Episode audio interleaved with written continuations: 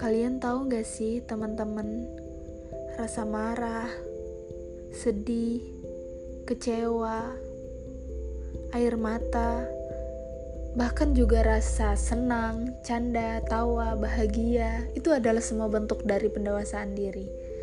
Maka dari itu di podcast ini Aku akan lebih banyak sharing tentang cerita-cerita singkat yang bisa menginspirasi untuk kita sama-sama belajar untuk menjadi pribadi yang lebih baik lagi, lebih dewasa, lebih bisa memaknai hidup. Maka dari itu, stay tune teman-teman.